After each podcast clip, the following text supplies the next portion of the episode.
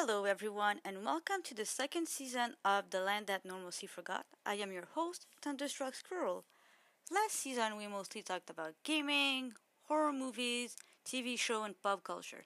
This season, though, we will talk more about the supernatural and true crimes. I hope you're ready because you're in for a wild ride. Get ready. Today, I'm going to talk about a true crime story that rocked the province of Quebec in Canada. On September 9, 1949, a DC 3 crashed along the coastline of Charlevoix, about 65 kilometers away from Quebec City. So, what happened? Who did it? That's what I'm going to tell you right now in this podcast. And prepare yourself because it is quite a crazy story. It was so wild that there was subsequently there was a book made about it and then a feature film. On the morning of September 9th, the DC 3 left Montreal around 11 a.m. It stopped in Quebec City to pick up some more passengers and some parcels. About 65 kilometers after the plane left uh, Quebec City, uh, it was reported that a crash of thunder was heard uh, over the Charlevoix coastline.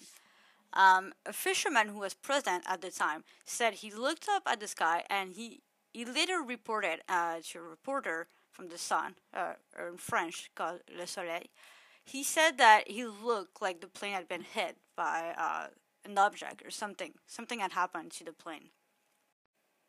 The plane, which had been flying from Montreal to Baie-Comeau with the stopover at Quebec City, lost altitude and crashed.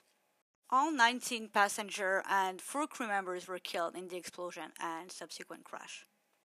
One of the victims on that flight was a woman named Rita Morel, and she was the mother of a four year old girl. That will be very important later on, but before I get to that, let me get back to the plane that crashed. At nightfall, investigators with the Canadian Pacific Airlines found the plane. Unfortunately, they came to find that none of the passengers had survived. The plane had crashed in a remote forested area called Sault Cochon, and Bodies lay scattered around the, the carcass of the airplane. The investigators threw out the theory of a mechanical malfunction due to the fact that the propellers were twisted. This meant that uh, they continued to spin until the moment of impact. The fact that the plane was in great condition uh, would be really, really crucial to the investigation because it allowed the RCMP, uh, provincial and Quebec City police officer, to determine exactly where the bomb exploded. The investigators were quite lucky that the uh, plane was in such good condition, relatively speaking, of course. What they found in the baggage compartment on the left side of the plane were several items that had been picked up in Quebec City. And the logbook indicated that the person who had dropped off uh, parcels at the last minute had given a false address. So they, they went off searching for that mysterious person, and they finally got a testimony from someone at the airport that a tall woman who dressed in black had arrived in a taxi.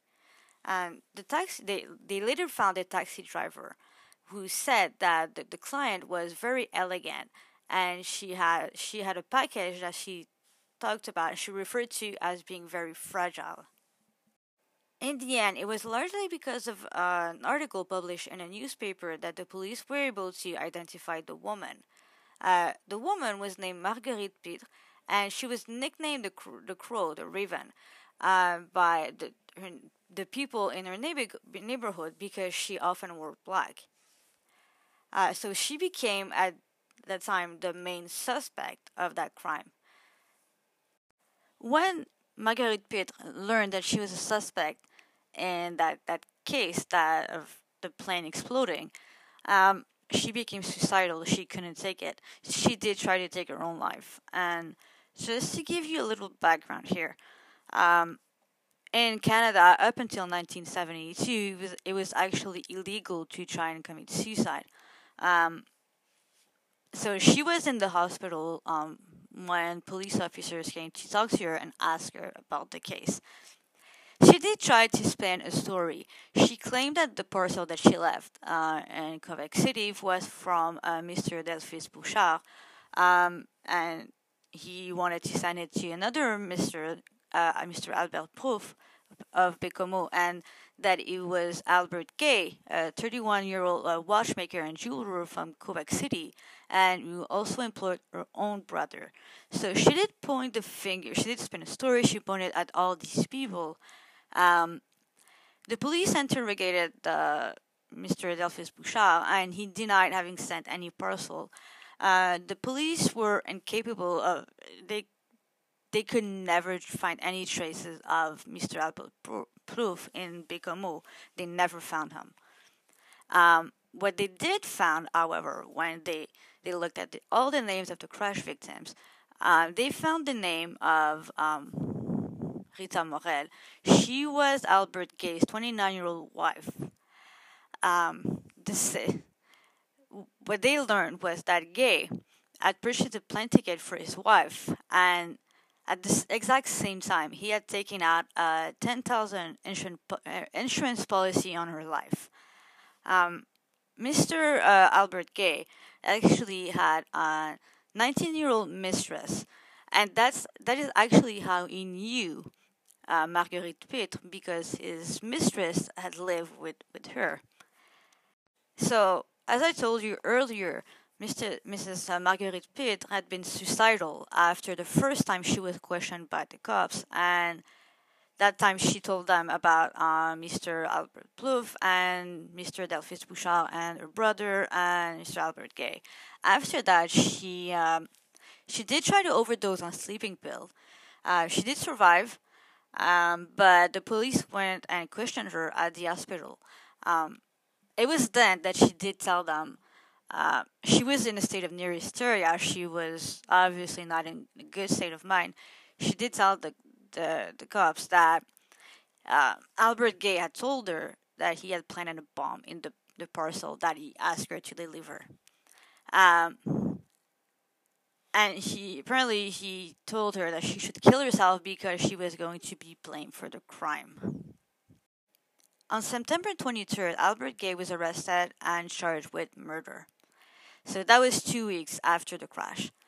Um, in 1949, uh, in flight bombing was uh, honestly very, very rare, almost non existent, or unheard of at least.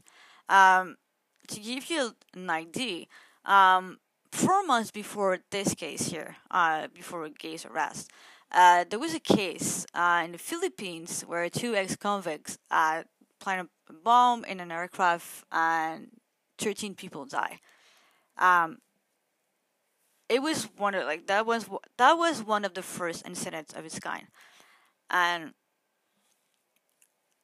in in North America it was it was unheard of, and every newspaper like newspapers from all over North America were rushing here to Quebec City.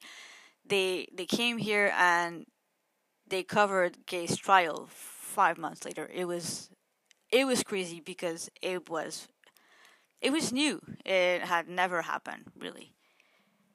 Before I get to the trial of Albert Guay, I just want to go back on his personal life for a minute.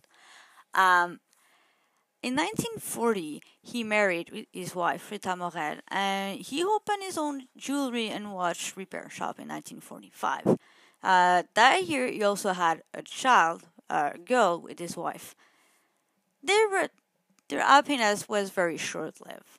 Um, they were fighting a bit, and they had they were uh, in a lot of debt. He started having extramarital affairs. Um, in 1948, he actually started uh, flirting and getting into an affair with a 17 year old waitress, Marie Ange Robitaille.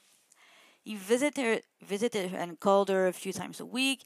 He actually went to her house and he introduced himself and under the name of Robert Anger. Um, the parents actually believed that he was single. They didn't know he was married and had a kid. Uh, Robitaille did know that he was married with a kid, but she kept that from her parents. Um, his wife actually eventually learned of the affair. She was very pissed off. She was very angry. She went to the girl's parents and she she told them about the affair between their daughter and her husband. Uh, obviously, that didn't go over well because they, they threw Robitaille out of their house. So she ended up living with Marguerite Pitre, who was actually a very close friend of Albert Guay. In fact, her brother ended up was working with Albert, uh, Albert Guay. So at that time, he started um, Albert Guay started going back and forth between his wife and and his mistress. Uh, that situation was not going over well with you know either either woman. So it was at that point that he decided that he was going to get rid of his wife of Rita Morel because he said he thought that if he could get rid of her, nothing would stand between him and happiness, and nothing would stand between him and his mistress. So I just want to go back and I just want to get back to this uh, for a second because this is very important. Uh, we're talking about 1949 Quebec, very Catholic place. Divorces were very, very, very hard to come by. And even if you did get one, which was already hard enough, uh, you were not accepted. You were not. You were ostracized in society. Uh, it was you were dirty, and so he decided that he he wasn't going to get a divorce. He was going to be a di- di- widower instead. So that would solve all of his problems. His wife going to die, and he wouldn't have to go uh, through all the trouble of divorcing.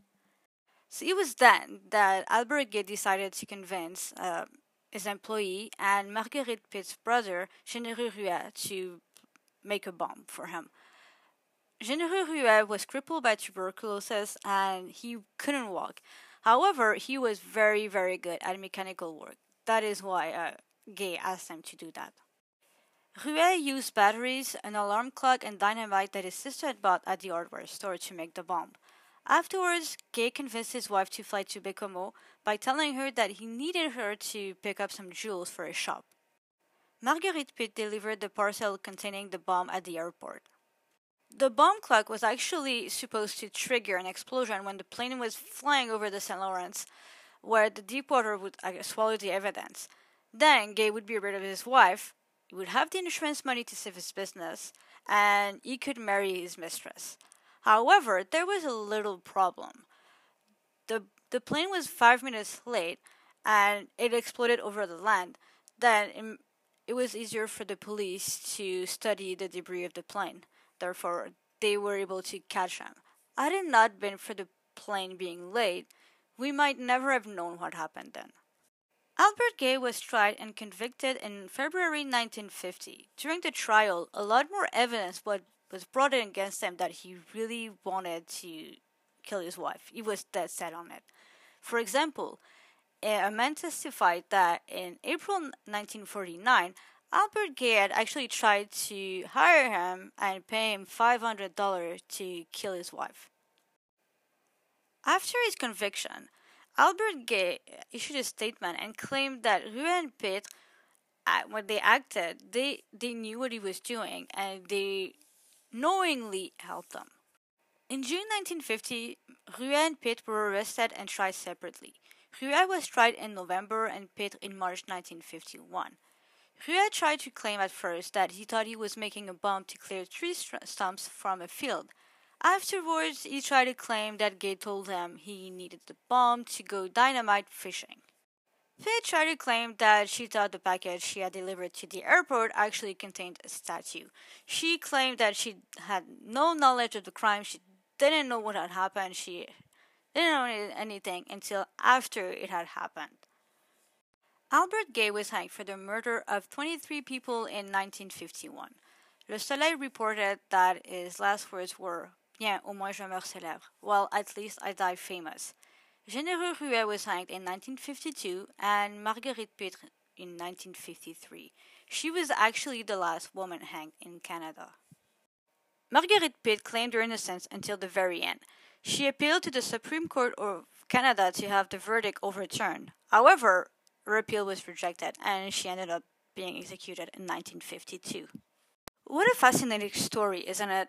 Well, this is it for my first True Crime podcast, and I hope you guys enjoyed listening to it as much as I enjoyed making it. If you have any true crime stories that you would like to see me cover, don't hesitate to contact me and I will look into it. So I'll see you guys next time. Have a good one.